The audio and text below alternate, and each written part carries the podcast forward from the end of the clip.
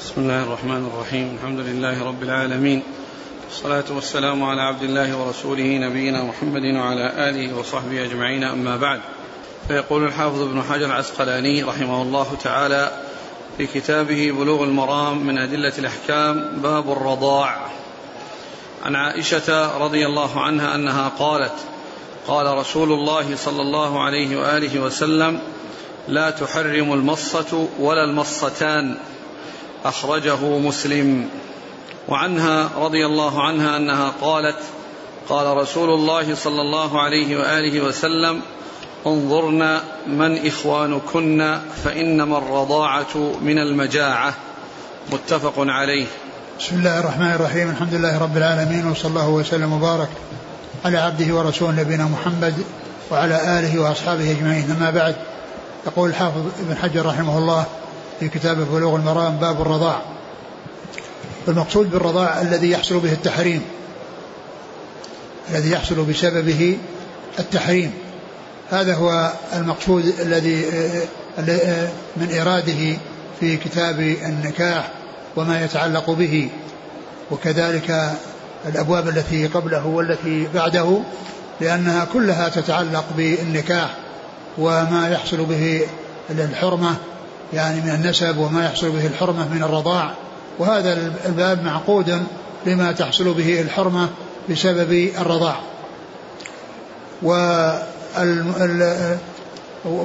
وقد جاء في الحديث تحرم الرضاعة ما تحرم الولادة.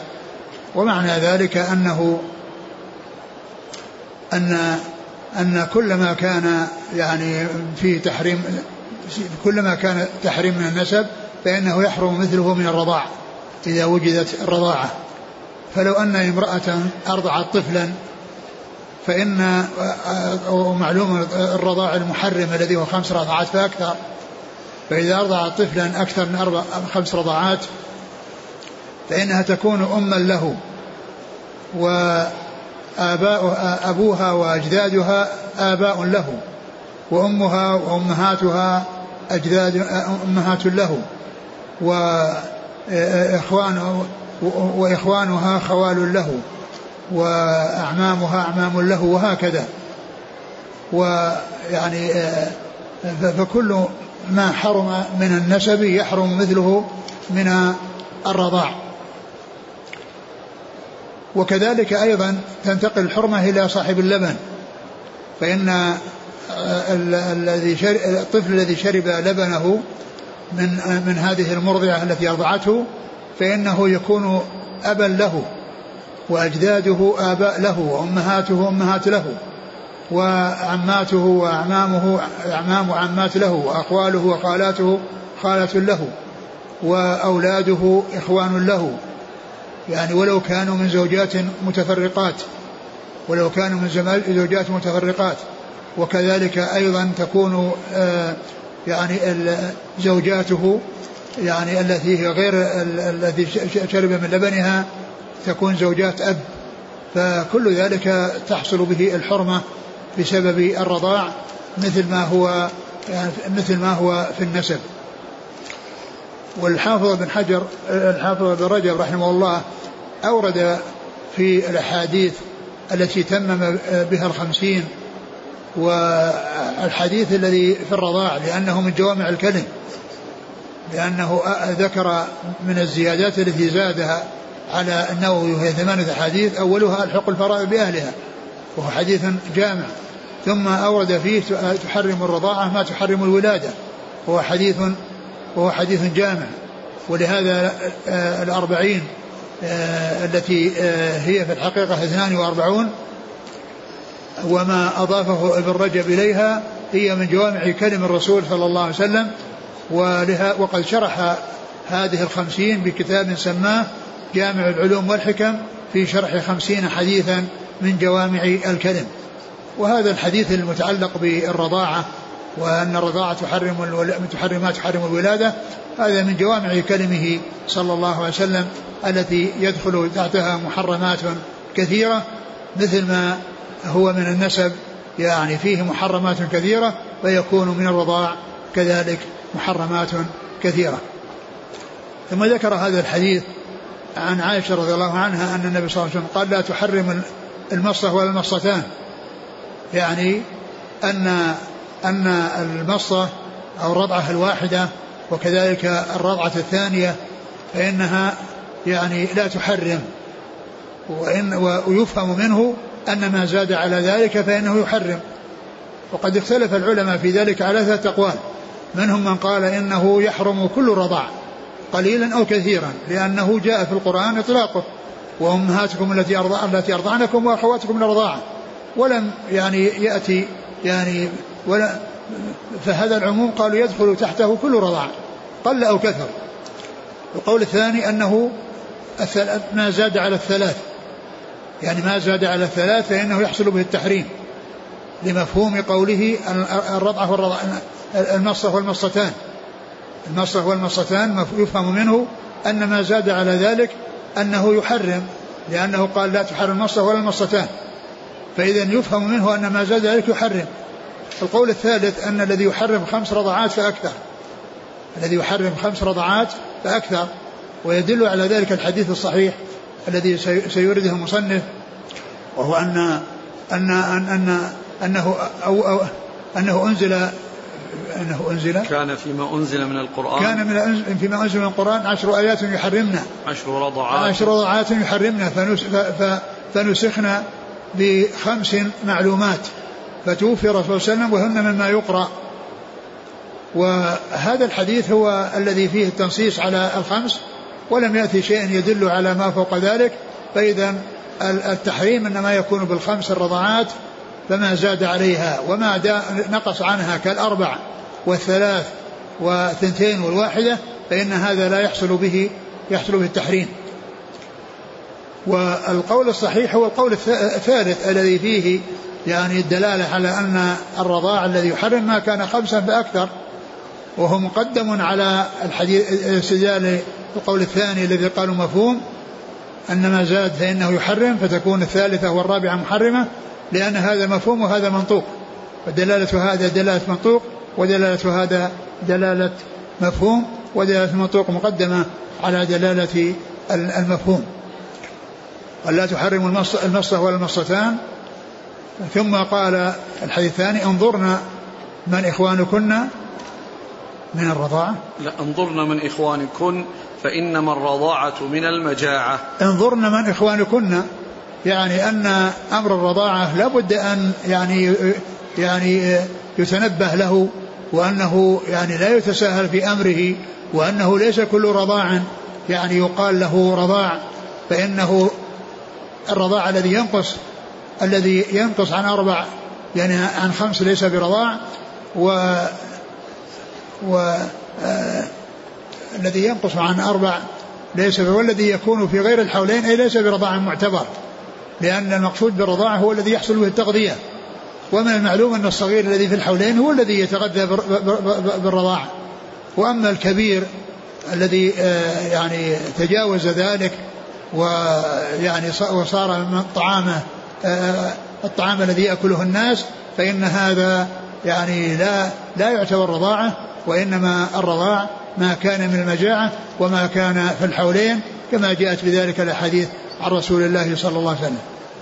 وعنها رضي الله عنها أنها قالت جاءت سهلة بنت سهيل فقالت يا رسول الله إن سالما مولى أبي حذيفة معنا في, في بيتنا وقد بلغ ما يبلغ الرجال فقال أرضعيه تحرمي عليه رواه مسلم.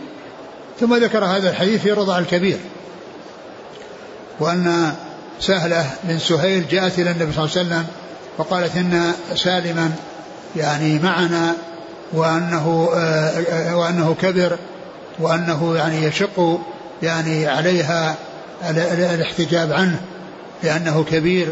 فقال عليه السلام أرضعيه أرضعيه خمسا آه، أرضعيه فقال أرضعيه تحرمي عليه. أرضعيه تحرمي عليه وفي بعض الروايات أرضعيه خمسا تحرمي عليه. وهذا فيه دلالة على الرضاع الكبير. لكن يقابل يعني هذا الحديث الأحاديث الكثيرة التي جاءت في أن الرضاع أنه ما كان في الحولين وأن أنه ما كان من المجاعة والذي يحصل به التغذية. وأما الكبير فإنه لا يحصل به التغذية.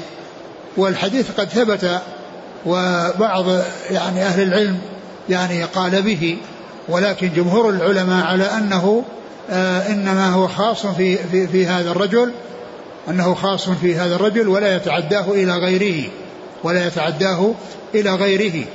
وذلك أن رضاع الكبير آه، آه، إذا إذا عمم وصار كل من أراد فإنه لا يبقى يعني ما يبقى هناك محرمية. أي أي امرأة تريد أن تكون يعني آه، يكون أي رجل أجنبي منها أجنبي يكون محرما لها فإنها تفعل هذا الفعل الذي هو إرضاعه.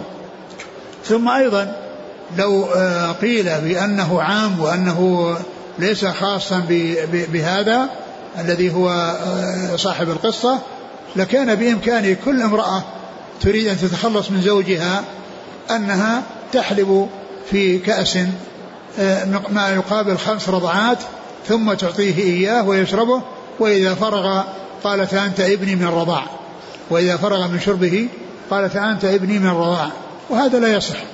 يعني لو حصل شيء من ذلك فإنه لا يؤثر. ولو أن امرأة عملت حيلة كهذه الحيلة فإن هذا لا يؤثر لأن المعتبر هو رضاع الصغير الذي يستفيد من رضاع وليس رضاع الكبير. الذي لا يستفيد من رضاع وإنما يستفيد من الأكل والشرب والطعام الذي يطعمه الناس.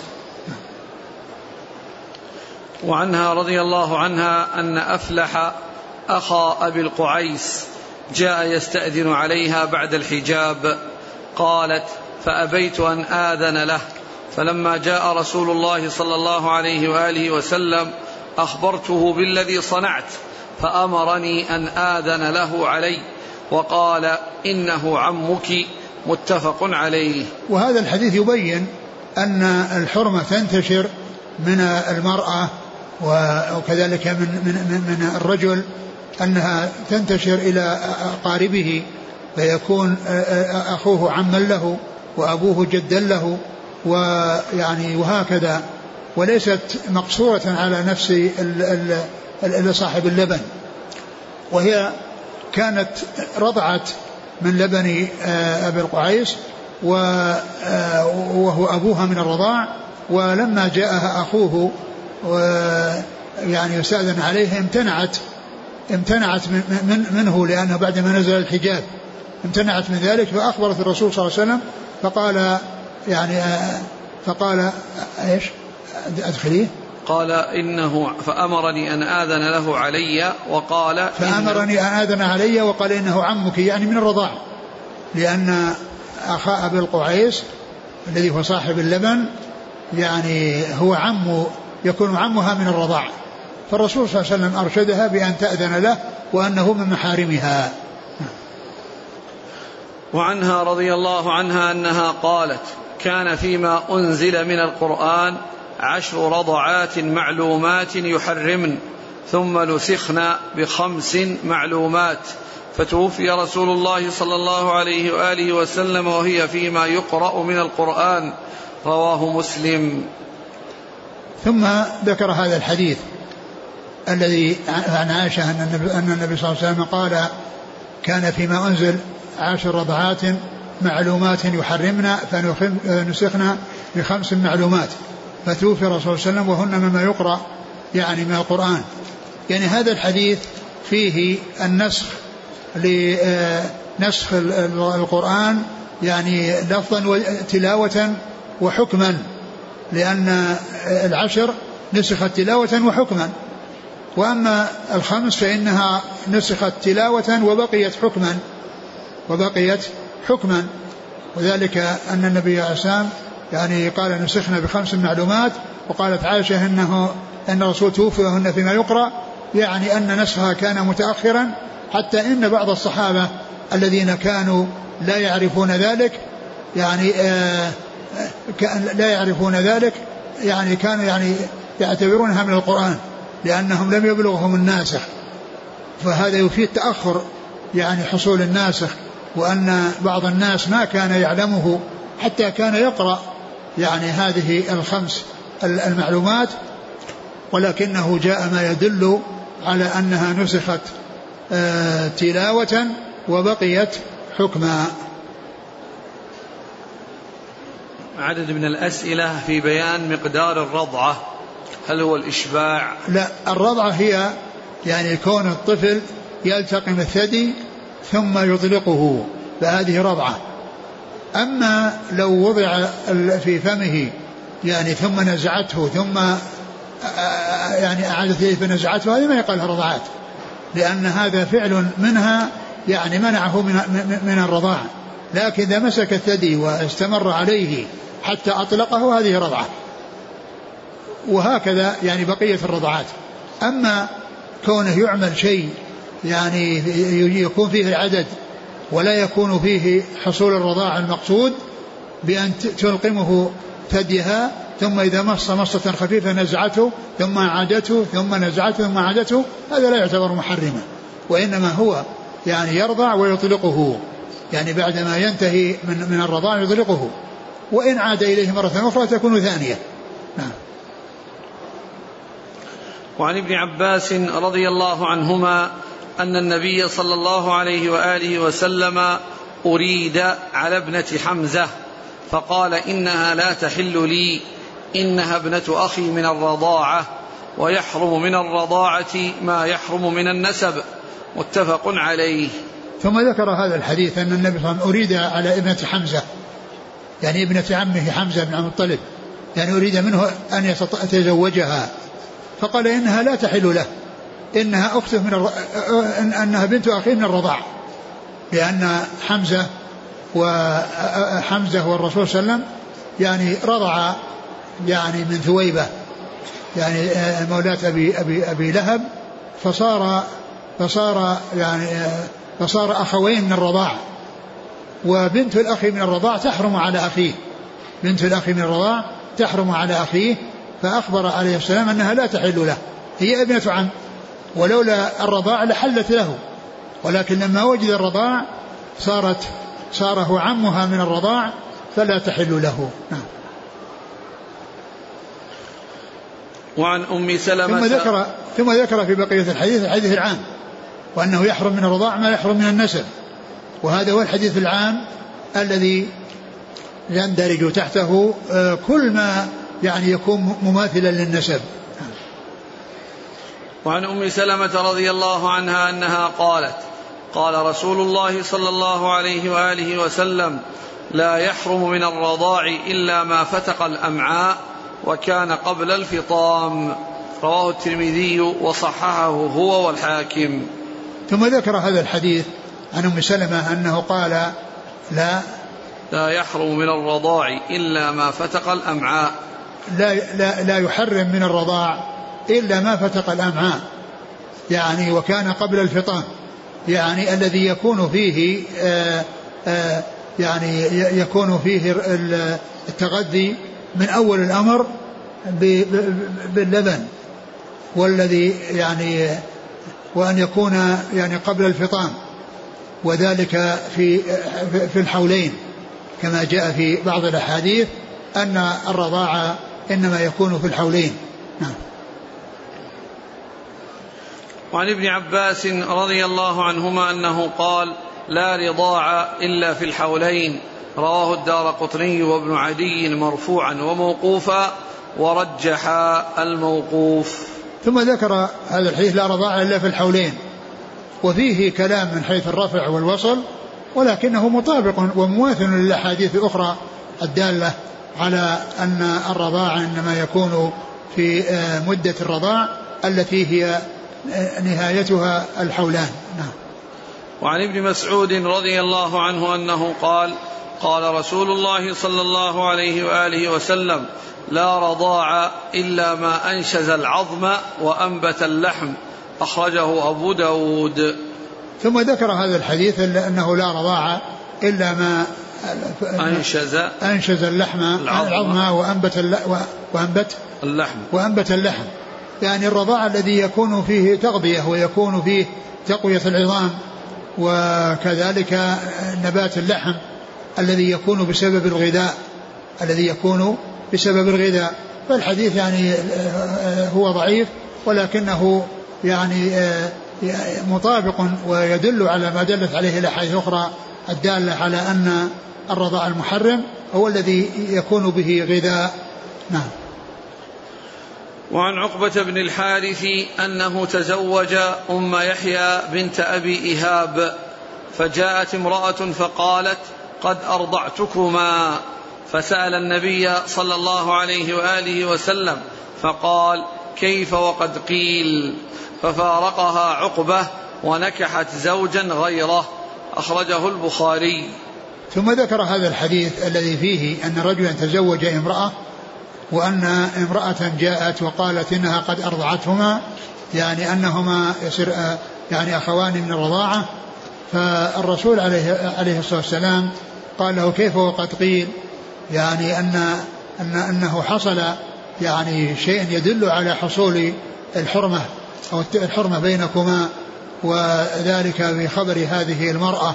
وهو يدل على أن شهادة المرأة الواحدة كافية في إثبات الطلاق في إثبات الرضاع وحرمة الرضاع إلا إذا كان إذا كانت هذه المرأة غير ثقة فإنه لا يعول على كلامها. أما إذا كان ثقة فإنه يكفي شهادتها كما جاء في هذا الحديث فطلقها وتزوجت غيره. نعم. وعن زياد السهمي قال نهى رسول الله صلى الله عليه وآله وسلم أن تسترضع الحمقى. أخرجه أبو داود. وهو مرسل وليست لزياد صحبة. ثم ذكر هذا الحديث الذي قال لا تسترضع الحمقى. يعني حتى لا يعني حتى لا يسري إليه إلى الرضيع حمقها أو حمقها. ف يعني الحديث هذا غير صحيح ولكنه لا شك أن أن المرأة التي تكون يعني عندها سوء وعندها أن الأولى هو التعامل مع غيرها. وأن يرضع أو يسترضع من امرأة تكون يعني أخلاقها حسنة وصفاته حسنة لئلا تنجر يعني ما فيها أو ينسحب ما فيها من الخلق الذميم إلى إلى الرضيع. والأصل هو الجواز ولكن يعني هذا الحديث يعني ضعيف ولم يصح ولم يثبت عن رسول الله صلى الله عليه وسلم لكنه إذا تحري من يكون سليما ومن يكون يعني طيبا لا شك أن هذا هو الأولى. قال رحمه الله تعالى باب النفقات. والله تعالى أعلم وصلى الله وسلم وبارك على عبده ورسوله نبينا محمد وعلى آله وأصحابه أجمعين. جزاكم الله خيرا وبارك الله فيكم ألهمكم الله الصواب ووفقكم للحق شفاكم الله وعافاكم ونفعنا الله بما سمعنا غفر الله لنا ولكم وللمسلمين أجمعين. آمين, آمين. يقول فضيلة الشيخ قولها رضي الله عنها عائشة فتوفي رسول الله صلى الله عليه وسلم وهي فيما يقرأ من القرآن. ففيه دلالة بأنها كانت من القرآن الذي يتلى فكيف نسخت تلاوته؟ لأنه نسخت تلاوته كما في حديث عائشة نفسها. لكن قولها وهو ما يتلى يعني عند بعض الناس الذين ما بلغهم ما بلغهم النسخ. يعني بعض الناس الذين ما بلغهم النسخ وهذا يفيد أنه كان متأخرا. حصول النسخ يعني ل يعني ال يعني في فيما يتعلق بنسخ التلاوة للخمس يعني كان متأخرا فلم يبلغ يعني بعض الناس فكانوا يقرؤونها على اعتبار أنها من القرآن لم يبلغهم أنها نسخت تلاوة. وهي ولهذا الجملة الأولى نسخت تلاوتها وحكمها. والثانية نسخت تلاوتها وبقي حكمها. يقول أحسن الله إليكم آه، رضع من عمته في صغره فهل إخوته يحرم عليهم بنات عمتهم؟ الطفل إذا رضع من امرأة هو الذي يكون محرما لها وبناته وبناتها وعماتها وخالاتها وما إلى ذلك. أما أخوه الذي لم يرضع من هذه المرأة فهو أجنبي. أجنبي من هذه من هذه المرأة وأجنبي من بناتها وكل من له علاقة بها. فالحرمة تختص بالرضيع. وأما إخوانه الذين لم يرضعوا فإنه لا لا لا, لا ليس فيه حرمة في حقهم فلهم أن يتزوجوا يعني من بناتها وأخواتها وغير ذلك. الأمر خاص بالمرتضع. الذي رضع من امرأة وهو الذي يحرم عليه ما كل ما كان يتعلق بالأم وكل ما يتعلق بصاحب اللبن وكل ما يتعلق بصاحب اللبن. يقول آه، أم يحيى بنت إيهاب لما فارقها عقبة هل فارقها بطلاق؟ ما ما جاء شيء يدل على الطلاق لأنه أصلا النكاح وقع يعني غير صحيح. النكاح غير صحيح من أصله. ولكن مثل هذا النكاح يقال له نكاح شبهة لو جاء ولد. لا يعني آه، يضيع الولد. هذا يقال له نكاح شبهة ولهذا ليس فيه طلاق. لأن الطلاق يكون بعد النكاح والنكاح مو موجود. ما هو موجود شرعا.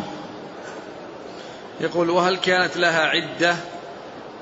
أم بمجرد فراقها تزوجت؟ الذي يبدو أن أن القضية هي مثل ما مثل ما مثل ما مر أن يعني أن أنها تستبرأ بحيضة واحدة.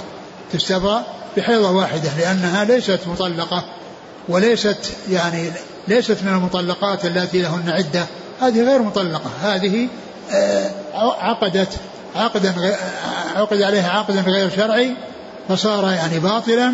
فما نتج عنه من ولد هو يقال نكاح شبهة ولا يضيع نسبه ولا تعتد لأن هذا ليس حقا له وإنما هو فراق. فراق لا بد منه لأنه وقع على غير محله وإنما تستبرأ بحيضة فقط. مثل مثل ما مثل ما مر بالنسبة لأم الولد ومثل ما مر بالنسبة للمسبية ومثل ما مر بالنسبة للأمة التي اشتريت وهي حامل وهي حامل فإنها لا توطأ حتى حتى حتى تضع. وإذا كانت غير حامل فإنها لا توطأ حتى تستبرأ بحيضة. يقول إذا شك في عدد الرضعات فما الحكم؟ إذا حصل الشك في عدد الرضعات فإن الأصل أنه يبنى على اليقين.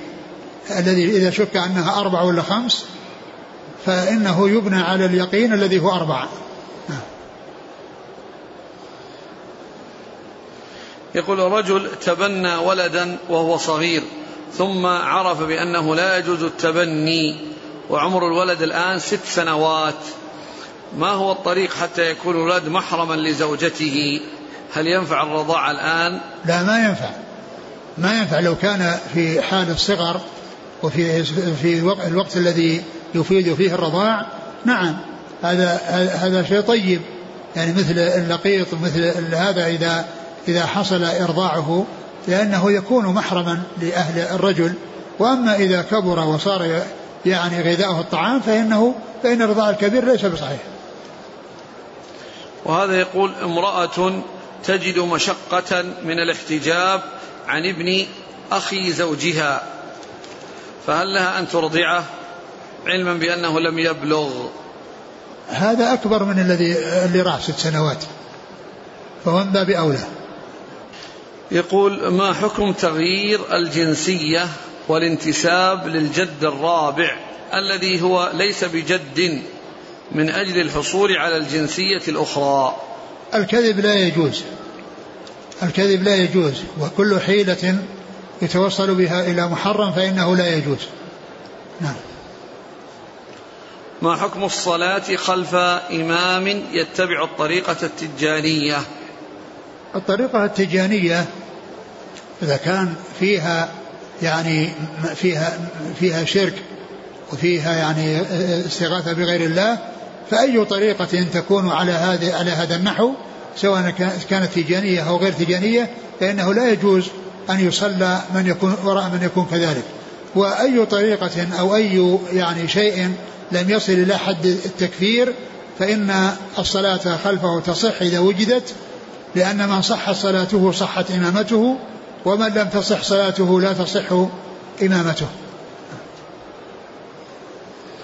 هل يجوز لرجل أن يدفع أمه على العربة وحين الطواف الأشواط الثلاثة يسرع في الطواف وبين الميلين يسرع كذلك بها؟ إذا كان عليها مشقة لا يسرع. إذا كان عليها مشقة لأنه يشرع له السعي آه، الإسراع.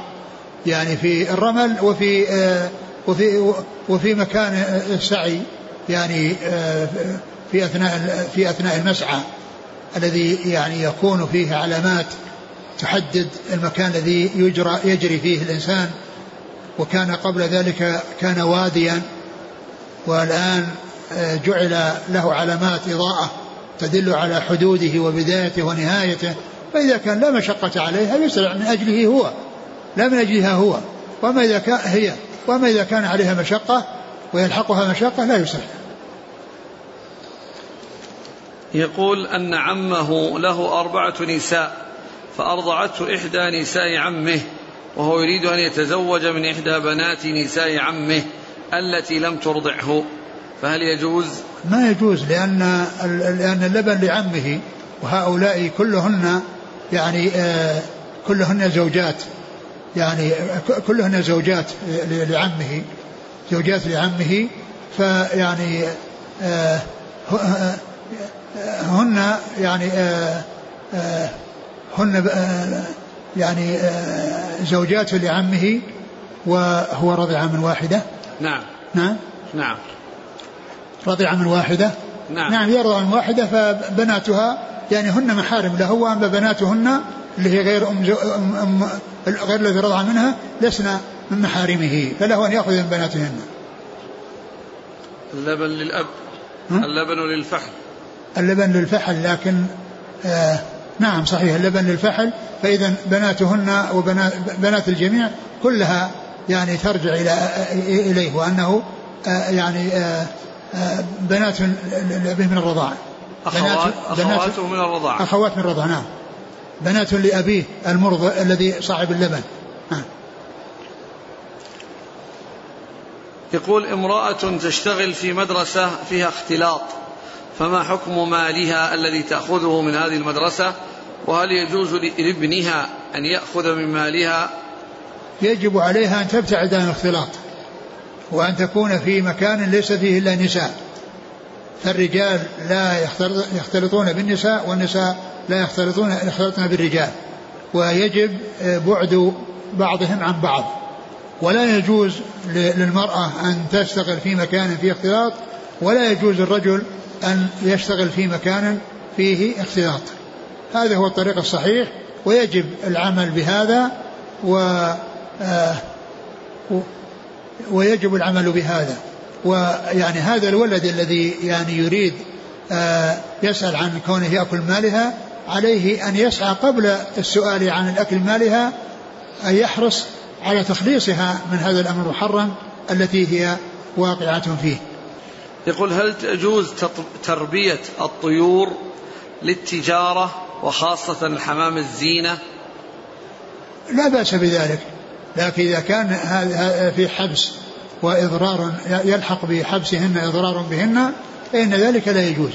يعني كون تحبس في أقفاص ثم تهمل أو يغفل عنها فتموت هذا لا يجوز. هذا يصير من قبيل صاحبة الهرة التي حبستها ولم تتركها تأكل من خشاش الأرض ولم تطعمها فهذا يكون كذلك. أما إذا كان لا يترتب عليه, عليه مضرة للطيور فإن ذلك لا بأس به. يقول أثابكم الله عندنا في بلدنا رفع اليدين عند تعزية أهل الميت مع قراءة الفاتحة أو الدعاء له. فما حكم هذا الفعل؟ إيش الفعل؟ رفع اليدين عند تعزية أهل الميت وقراءة الفاتحة أو الدعاء له. الدعاء يدعى له وأما قراءة الفاتحة ورفع يدين هذا لا نعلم له أساس لكن يدعى. يعني عندما يعزى يدعى للميت وللحي. يعني يعني يدعى له بأي شيء يعني يعود عليه بالخير. جبر الله مصيبتكم وغفر لميتكم وما وأشبه ذلك. أما كونه يقرأ الفاتحة أو يعني ترفع أيدي يعني آه آه هذا لا نعلمه أساس هل يجوز مسح الوجه بعد الدعاء في خارج الصلاة وخاصة بين قوم يرون جوازه؟ حتى لا تكون فتنة من أجل هذه المسألة تأليفا لقلوبهم. الإنسان إذا عرف السنة يأخذ بها ولا يتركها من أجل أن يعني أن يعني لا أن يقع في نفس أحد عليه شيء وإنما عليه يأتي بالسنة. وهذه المسألة آه، فيها خلاف. يعني آه، الواضح والظاهر أنه لم يصح في ذلك شيء. وبعض أهل العلم يعني رأى أن الطرق التي وردت أنه يقوي بعضها بعضا. ومن هؤلاء الحافظ في بر المرأة في, كتاب الجامع في آخر فإنه قال إنه يشد بعضها بعضا. ولكن الذي ذكره ابن تيمية وذكره غيره من العلماء أن هذه الأحاديث لا تصل إلى أن يقوي بعضها بعضا. فيكون السنة عدم عدم المسح بعد الدعاء.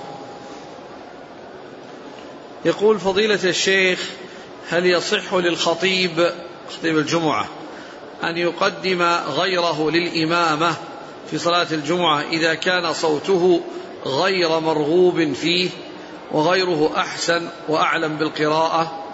الأصل أن الأصل أن الخطيب هو الذي يصلي. يعني يتولى الخطبة والصلاة. وأما الجواز فيجوز أن يقدم غيره لكن أن يتخذ ذلك ديدنا. يعني يبدو يعني لا, لا, لا ليس بواضح لكن عند الحاجة يمكن أن يقدم أن يكون المصلي غير الخطيب.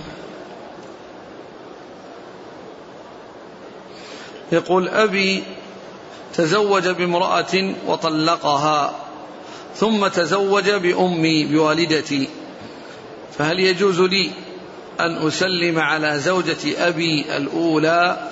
نعم هي زوجة أبيك. ويعني وزوجة أبيك أو زوجات أبيك محارم لك. يقول أمي توفي عنها أبي وهو فوق الستين أو وهي هي فوق الستين من عمرها ثم اعتدت أربعة أشهر وعشرا ولكن كانت تخرج لتشتري حوائجها التي تحتاج إليها وكذلك كانت تزور أقاربها فهل عليها شيء؟ هذه تستغفر الله عز وجل. ومثل هذا يعني مسألة الإحداد يتميز عن غيره. لا يقال إنه لا فرق بين الحادة وغيرها وان وأنها تتصرف كما تصرف التي ليست بحادة أو محدة. فان فإن يعني الذي حصل يعني منها من التوسع في هذه الأمور هذا غير جيد ولكنه لا يلزمها شيء. إلا أنها تستغفر الله عز وجل مما قد حصل. يقول هل آه، يجوز إحداد ثلاثة أيام على الميت إيش؟ هل يجوز إحداد ثلاثة أيام على الميت يجوز ذلك لأبنائه وبناته نعم يجوز يعني جاء من حيث لا يحل, لا يحل امرأة آه، تمن اليوم تحد على أكثر من ثلاثة أيام إلا على زوج أربعة أشهر وعشرة. فالمرأة وكذلك الأب يعني وكذلك الإخوان إذا حصل منهم يعني تأثر تأثروا في هذه الأيام يعني لهذا ف يعني يجوز لهم.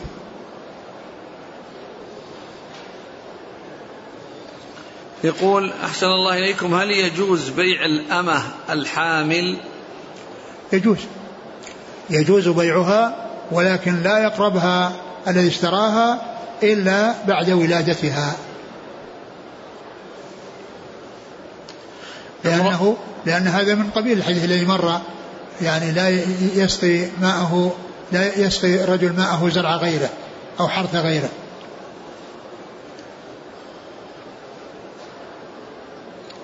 يقول امرأة أحرمت من المدينة وعند وصولها إلى مكة اغتسلت بماء وصابون قبل أن تطوف فما حكم ذلك؟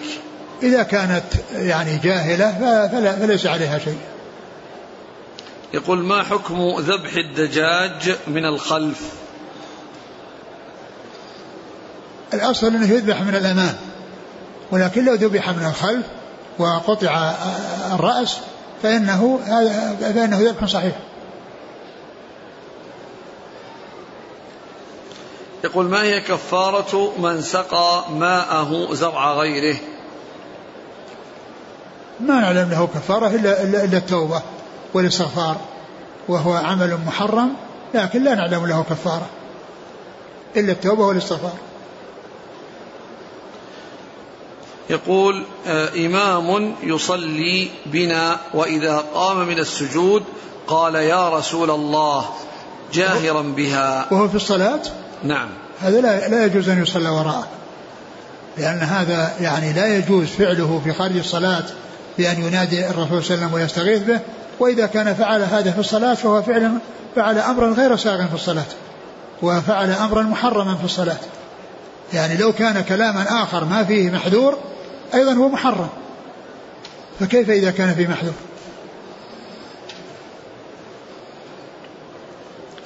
يقول أرض مغصوبة وهذه الأرض جعل فيها كلية وفيها مسجد. فهل إذا صلى المرء في هذا المسجد يلحقه الإثم مع العلم بأن الأرض مغصوبة؟ إذا كان آه، يعني حصلت منه الصلاة يعني في المسجد أو درس في الكلية وهي أرض مغصوبة الإثم على الغاصب؟ وأما هذا يعني هو معذور. و وتصح الصلاة في الأرض المغصوبة. تصح الصلاة في الأرض المغصوبة لأن الصلاة يعني هي بأركانها وواجباتها وشروطها متوفرة فكونه يعني يحصل منه أنها وقعت يعني في يعني في في في في في, ما في مكان مغصوب لا يؤثر عليه لا يؤثر عليه. لكن إذا كان يعني عنده مسجد يعني قريب أو أنها مساجد قريبة فالصلاة في الشيء الذي لا شبهة فيه أولى من الصلاة في المسجد الذي فيه شبهة لكن الصلاة تصح في المسجد المغصوب يقول صليت السنة وأمامي سترة وضعتها ثم أراد رجل أن يمر أمامي فقربت السترة إلي فهل يجوز ذلك؟ لا بأس لا بأس بذلك. لأن يعني عملي يسير ولمصلحة. وأنت إذا وضعت السترة اقرأ خلها قريبة منك. لا تخلي فيها مسافة وضيق على الناس. يقول هل يجوز آه، الحمل الاصطناعي بحيث يؤخذ ماء الزوج ويوضع في رحم الزوجة وذلك لحاجة طبية؟ أقول مثل هذه المسألة مشتبهة ومن المشتبهات والذي ينبغي الابتعاد عنها والأولى الابتعاد عنها وبعض العلماء المعاصرين أجازها لكن السلامة منها لا شك أنه أسلم. يقول ما حكم أداء العمرة بعد العصر؟ لا بأس بذلك. في, في, في أي وقت من الليل أو نهار تؤدى بعد العصر وتؤدى بعد الفجر وتؤدى في جميع الأوقات.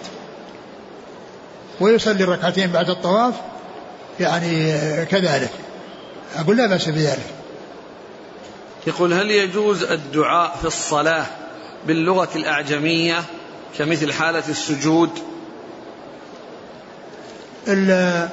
الدعاء يكون في السجود.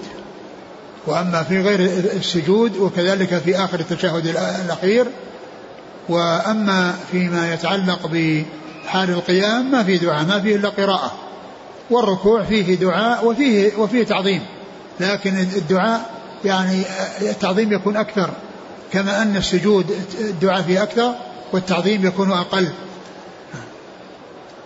يدعو لكن الإنسان يحرص على أن يعرف الأدعية يتعلم الأدعية الشرعية ويدعو بها.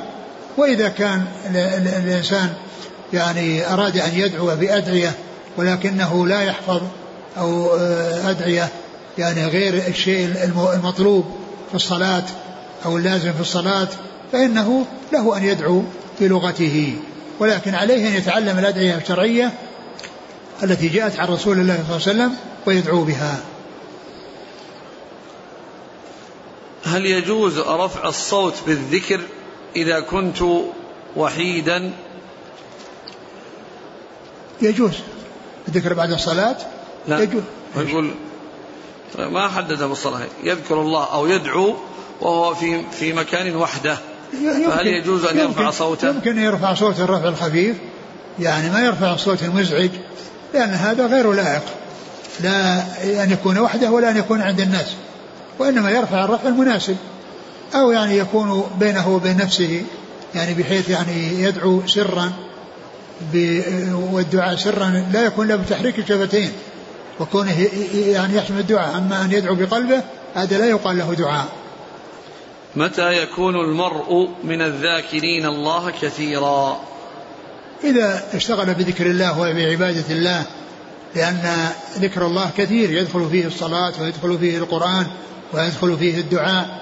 يعني كل هذا داخل في ذكر الله سبحانه وتعالى. فإذا كان من المكثرين يعني من الدعاء والذكر ومكثرين من قراءة مكثرا من قراءة القرآن فهذا من الذاكرين الله كثيرا. لكن يعني يكون يعني ذلك بإخلاص وب آه، آه، بإخلاص لله سبحانه وتعالى وأن يكون سليما من الرياء. نعم.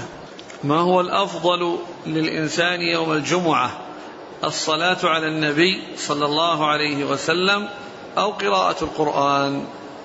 الأفضل أن يصلي على الرسول صلى الله عليه وسلم ما أمكنه ويصلي ويقرأ القرآن. لا يقال أن, أن, أن أنه يشتغل بهذا عن هذا وإنما يمكن أن يكون هناك قراءة ويكون هناك صلاة على الرسول صلى الله عليه وسلم. يقول هل النهي عن الصيام في السفر هو في الفرض والنفل مقيد بالمشقة أم يعم كل صيام وإن لم يكن هناك مشقة؟ النهي إنما هو يكون بالمشقة إذا كان في مشقة لأن الرسول صلى الله عليه وسلم جاء عنه النهي في المشقة الذي ظلل عليه وبسبب الصيام وقال عليه ليس من البر الصيام في السفر. يعني المقصود بهذا. أما إذا كان إنسان قادر على أن يصوم فرضا أو نفلا وليس عليه مشقة فيجوز له ذلك. يقول آه، يا شيخ عندنا في فرنسا المفتي هناك يقول العبرة في الصيام والإفطار بالتقويم لا بالرؤيا فهل نتبعه على ذلك أم نتبع الدول الإسلامية؟ ال ال ال ال الصيام بالحساب ويعني غير صحيح بل جاء ما يدل على خلافه عن رسول الله صلى الله عليه وسلم وأنه يصام لرؤيته ويفطر لرؤيته. و والمسلمون في بلاد الكفر يعني عليهم أن يتحروا يعني أن يفعلوا السنة وأن يصوموا يعني بصيام غيرهم. لأن هذا أمر لأنهم في في بلاد الكفر ويعني هذا الذي يعني يفتيهم وهو في بلاد الكفر لا يقال ان إنه يلزم أن يكون الناس لأنهم ليسوا في بلاد المسلمين. أما إذا كانوا في بلاد, في بلاد إسلامية فإنهم يعني يتبعون بلادهم ويعني ويصومون كما يصوم أهل أهل بلادهم. يقول آه، امرأة لا تنجب وبالتالي فإن صدرها لا يدر لبنا وهي تريد أن تأخذ لقيطا من دور اليتامى فكيف تفعل في إرضاعه؟ أختها أو أختها أو عمتها أو خالتها أو غيرها لأن هذا تحصل بالمحرمية المطلقة من زوجها الطلقة الثالثة البينونة الكبرى هل تستبرأ بحيضة واحدة؟ لا. يعني عليها عدة عليها العدة يعني ليست حيضة واحدة لأن لأن هذا فيه يعني لأن الإنسان قد قد يحصل منه ذلك من أجل أن يتزوج فهو يعني تنتظر وتعتد كما تعتد الرجعية لكن ليس فيه رجوعا إليها. يقول أتى للعمرة من شعبان ولم يعلم بأنه سيؤخر لرمضان فهل له أداء عمرة رمضان في سفرة واحدة؟ عد عد جاء. أتى للعمرة في إيه؟ شعبان إيه؟ ولم يعلم بأنه سيتأخر لرمضان. طيب. فهل له أداء عمرة في رمضان في نعم. سفر؟ نعم إذا جاء في شعبان ولم يعني يتيسر له الذهاب يعني وجاء رمضان إذا يذهب بعمرة. هذا هذا هو الذي عليه. ليس أمامه إلا هذا. ولو كان نيته أنه يصوم في أنه يعتمر في شعبان ولكنه رأى من المصلحة أنه يبقى إلى رمضان له ذلك ويعتبر في رمضان. ما دام أنه ما دخل في النسك. لا هي المسألة أحسن الله إليك. يظن أنها الفوج سيذهب عمرة في شعبان ويروحون. إيش؟ يظن أن عمرتهم ستكون في شعبان ثم يرجعون إلى بلدهم. نعم. فأخبر الآن بأنهم سيبقون إلى رمضان والآن أصبر أصبر ليش؟ هو الآن أدى عمرته في شعبان أدى؟ إيه يقول أداها؟ أي نعم إيش السؤال؟ أتى للعمرة في شعبان إيه ولم يعلم وأداها؟ أي نعم ما يعني يعني هذا أنه الآن أخرت رحلتهم إلى رمضان فيقول سيدخل علي رمضان وأريد عمرة أخرى. له ذلك. هذا طيب هو في مكة. أدى عمرة في سفرة واحدة. لا لا لا لا يعتمر مكة. أقول لا يعتمر مكة لأن عمرة التنعيم يعني فيها فيها كلام. يعني من ناحية أنها لم يعني تكون لكل أحد. ولكنه إذا إذا جاء المدينة أو يعني فإنه يعتمر يقول هل هناك دليل على تحديد أن المسافر إذا جاء إلى بلد وأقام بها أربعة أيام يعتبر من أه... يعتبر مسافر فإذا كان أكثر من أربعة أيام يتم؟ نعم هو الدليل الرسول صلى الله عليه وسلم لما دخل مكة عام عام حجة الوداع فإنه دخل في اليوم الرابع في الضحى. يعني رابع ذي الحجة ضحى. ثم إنه يعني ذهابه إلى الحج إلى منى يكون في ضحى اليوم اليوم الثامن. فإن الرسول صلى الله عليه وسلم إقامته محققة محققة أربعة أيام. أنه جالس في مكانه أربعة أيام محققة ومع ذلك كان يقصر. فهذا جاء فيما يتعلق بهذه المدة. أما ما زاد عليها فما أتى شيء يدل على ذلك. فإذا هذا يستفاد منه أن من نوى إقامة أربعة أيام فأقل فإنه فإنه يقصر وإن كان عند دخوله البلد يعني سيبقى أكثر من أيام فإنه يتم كأهل البلد. يقول سائلة أخذت تقول أخذت حبوب لتأخير العادة الشهرية ولكن الآن نزل عليها بعض الدم الخفيف. فهل تستطيع أن تؤدي العمرة وتطوف بالبيت وهي على هذه الحالة؟ لا إذا كان هذا الدم جاء في وقت العادة وأيضا يعني لونه لون يعني لونه لون العادة ورائحته رائحة العادة فإنه يعتبر حيض.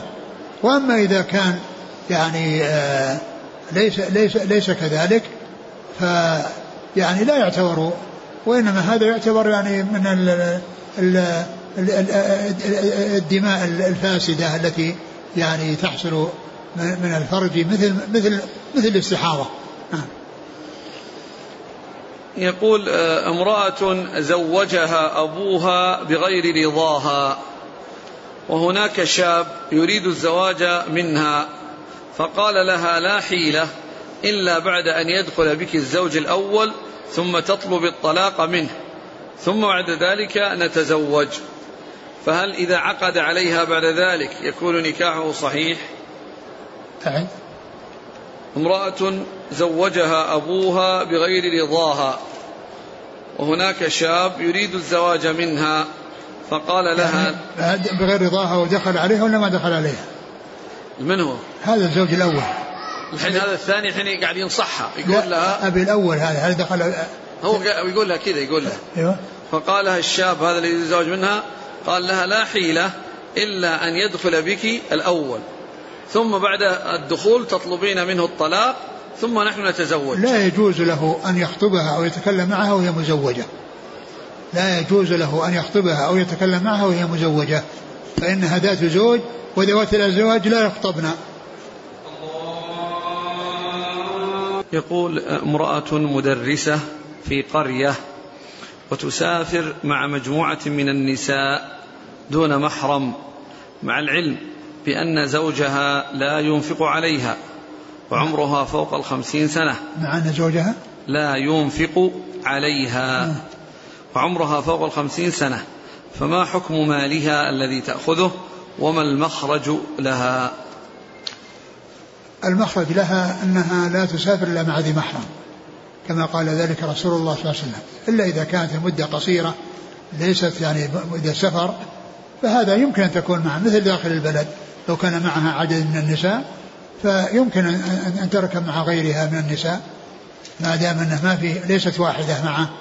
وأما آه، كون السفر أو المسافة مسافة قصر فقد آه، فالحديث عن النبي صلى يقول لا يحل امرأة تسافر تؤمن بالله واليوم الآخر تسافر إلا مع ذي محرم. يقول أحسن الله إليكم هل يجب على المرأة المطلقة رجعيا في وقت عدتها أن تخدم زوجها وأولاده البالغين نعم لأن هي زوجة أقول ما دام رجعية تبقى معه وهي كما هي على ما هي عليه ولو وطئها فإنها تعتبر رجعة يكون راجعة نعم. يقول وهل لها النفقة في وقت نعم العدة؟ نعم لها النفقة حتى حتى تخرج من العدة. هل يجوز للنساء أن يصلين صلاة الجنازة كما هنا في المسجد النبوي والمسجد الحرام؟ نعم. لهن أن يصلين على الجنازة. إذا صلينا حضرنا الصلاة وقيمة صلي على الجنازة يصلين عليها. لا مانع من ذلك. وليس هناك يمنع. والصلاة هي للرجال والنساء إذا حضروا. وعائشة رضي الله عنها يعني صلت على سعد بن أبي وقاص. يعني آه، آه، قرب من حجرتها وصلت عليه. امرأة ورثت من أبيها بيتا ثم وهبته لأحد أبنائها. فهل هذه الهبة صحيحة؟ غير صحيحة. تهب لواحد منهم لا تصح. لا تصح الهبة. رجل أتى من السودان وأدى العمرة ثم أتى إلى المدينة. فهل له أن يحرم من ميقات المدينة إذا أراد عمرة أخرى؟ نعم من كان في المدينة يحرم من ميقات المدينة. من كان في المدينة سواء كان من أهلها أو من الوافدين عليها فإحرامه من ميقات المدينة. إذا فعلت عمرة عن ميت هل يعلم أنني فعلت له عمرة؟ الله أعلم.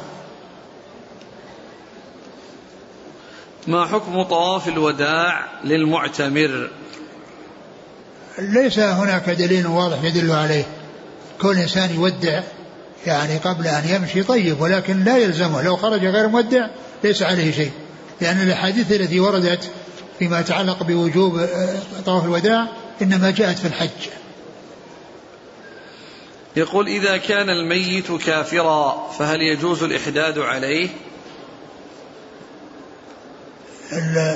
الكافرة يعني زوجته الكافرة تحد أو لا تحد يعني كلام على المسلمين. وأما بالنسبة للكفار يعني كونه كافر تحد عليه وما تحد يعني هم عندهم يعني يعني عندهم آه، أمور أعظم من الإحداد وما يتعلق بالإحداد يقول امرأة أبي لها بنت من قبل. لكن على القول يعني وهو قول وهو قول صحيح إن الكفار مخاطبون بفروع الشريعة. مخاطبون في فروع الشريعة فهي تحد. نعم. يقول امرأة أبي لها بنت. لكنهم لا يثابون عليها. لا يثابون إلا إذا دخلوا في الإسلام وأتوا بالعبادة وهم مسلمون. نعم. يقول امرأة أبي لها بنت من قبل من قبل أن يتزوجها أبي وهي امرأة أبيك؟ لها بنت نعم. ربيبة لأبيه. نعم نعم.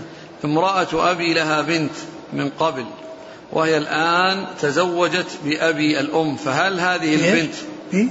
الأم ذا تزوجت بأبيه. أيوة.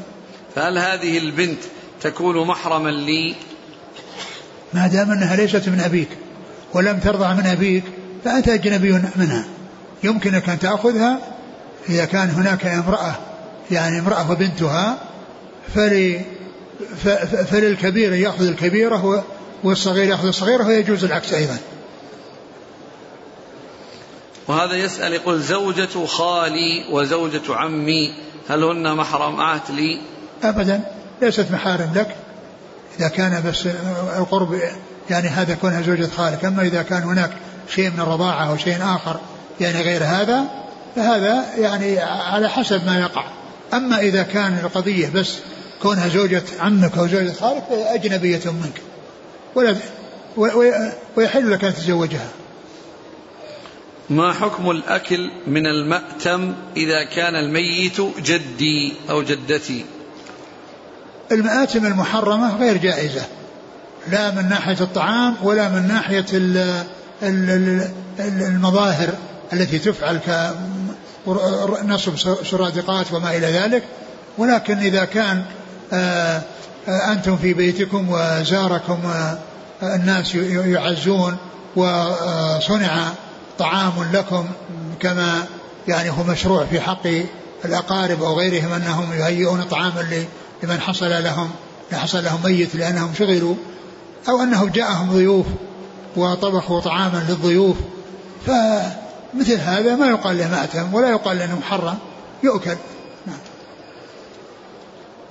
هل يجوز قبول القرض الربوي للضرورة أو الحاجة؟ أبدا.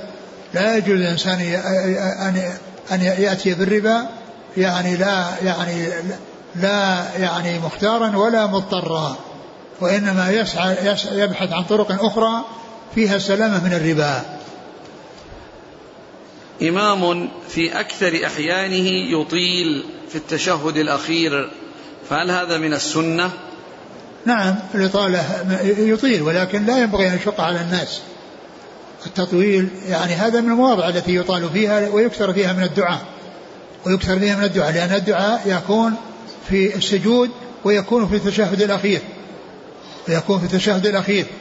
والإنسان يتخير من الدعاء ما شاء. لكن ليس له أن يعمل عملا يشق فيه على الناس إذا كان في مشقة على الناس. يقول امرأة وضعت بعملية جراحية ولم يخرج من رحمها شيء فهل تعتبر نفساء وتترك الصلاة والصوم؟ إذا كان ما خرج دم فهي يعني ما تترك الصلاة والصوم وزوجها له أن يجامعها. وحتى لو كان في أثناء الأربعين يعني طهرت فإنها تكون طاهرة ويعني تصوم وتصلي ويجامعها زوجها وإن عاد عليها الدم في الأربعين جلست له. وإذا ولدت بدون دم وما حصل يعني خروج دم منها فإنها تعتبر طاهرة ولها أن تصلي وتصوم ويطأها زوجها. يقول هل جلوس الإمام بعد صلاته في محرابه هل هذا من السنة؟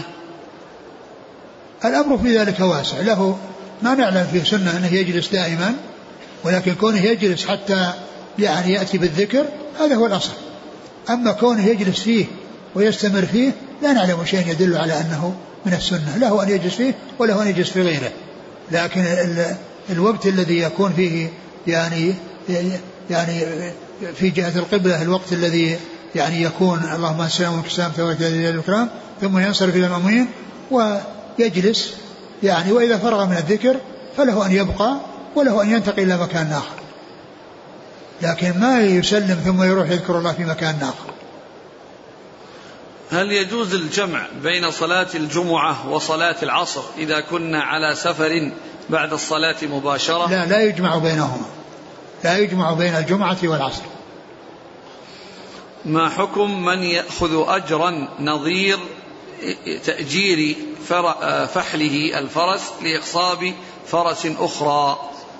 هذا يعني جاء النهي عنه عن النبي وسلم عنه قال نهى عن عصب الفحل. نهى عن عصب الفحل. وإذا كان الإنسان وجد مندوحة عن ذلك أو أنه حصل له بدون مقابل فهذا لا إشكال فيه.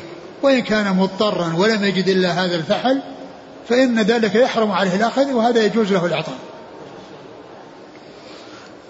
هل يجوز الصلاة في مسجد لم يتم ترميمه صلاة المغرب فقط في شهر رمضان دون بقية الصلوات الأخرى؟ طيب والصلوات و, و وش الذي يخص المغرب دون غيرها؟ يعني مسجد هذا أقول ما دام أنه ليس مسجد يؤذن فيه وليس مكان يعني يعني مهيئ للصلاة وإنما الناس يصلون في المساجد كما يصلون الأوقات الأخرى يصلون المغرب معها.